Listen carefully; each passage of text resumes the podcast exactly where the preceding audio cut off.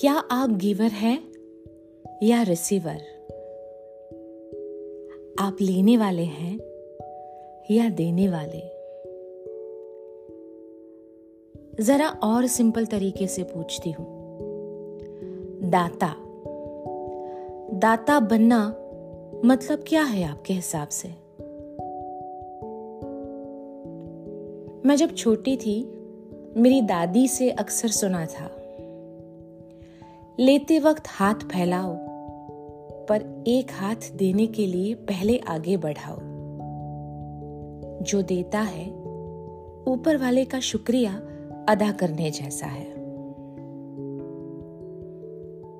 धीरे धीरे जब मैं बड़ी हुई, मुझे एहसास हुआ, देने वाला बनना मतलब दिल की सुंदरता को एक्सप्रेस करने जैसा है। सामने वाले को ये पता चलता है कि आपका दिल दूसरों से थोड़ा बड़ा है। आपके मन में करुणा है। और ये बात आपको दूसरों से अलग कर देती है। कई बार हम ज़िंदगी में दूसरों की मदद करना चाहते हैं।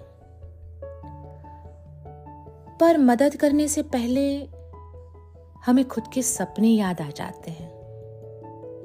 मन में ये सोच आती है कि अभी नहीं थोड़ा और कमा लेते हैं। थोड़ा और कुछ बन जाते हैं। फिर आगे पुण्य कमाने का बहुत मौका मिलेगा। ये सोच नॉर्मल है। ऐसा सोचना कोई गलत बात नहीं है। इनफैक्ट कई बार हमारे आसपास हम किसी को फाइनेंशियली मदद करना तो चाहते हैं, पर उतने समर्थ नहीं हो पाते। तब मन से चाहते हैं कि उसकी ये तकलीफ़ दूर हो जाए। पता है, ऐसा सोचना भी तो दान ही है। मुझे लगता है, अपने लिए नहीं किसी और के लिए दुआ का दान करना या किसी उदास मन को मोटिवेट करना या उनकी ज़िंदगी में आगे बढ़ने के लिए उनको तैयार करना, ये भी तो दान ही है ना। इस दुनिया में बहुत अलग अलग टाइप के दान होते हैं। रक्त दान होता है। अन्न दान होता है। धन दान होता है। चक्षु दान होता है। पर आज के समय में सबसे बड़ा दान पता है क्या है? वक्त दान।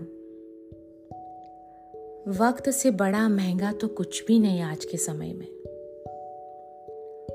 अगर हम ये भी दे पाए ना तो भी काफ़ी है। किसी को वक्त देने में कभी अपने आप को कम मत आंकिए। आजकल लोगों के पास देने के लिए यही नहीं है। और अगर आप ये कर रहे हैं तो सच कहूँ, आप सबसे बड़ा दान कर रहे हैं। और वैसे भी दूसरों के लिए हमेशा कुछ ना कुछ करना चाहिए। ये बचपन में हमें सिखाया गया है। मदद करने का इरादा ही सबसे बड़ा दान है। और इससे मिलने वाली जो खुशी है, इसे सिर्फ़ देने वाला ही महसूस कर सकता है। है ना? वैसे आपका क्या मानना है दान के बारे में? बताइएगा ज़रूर।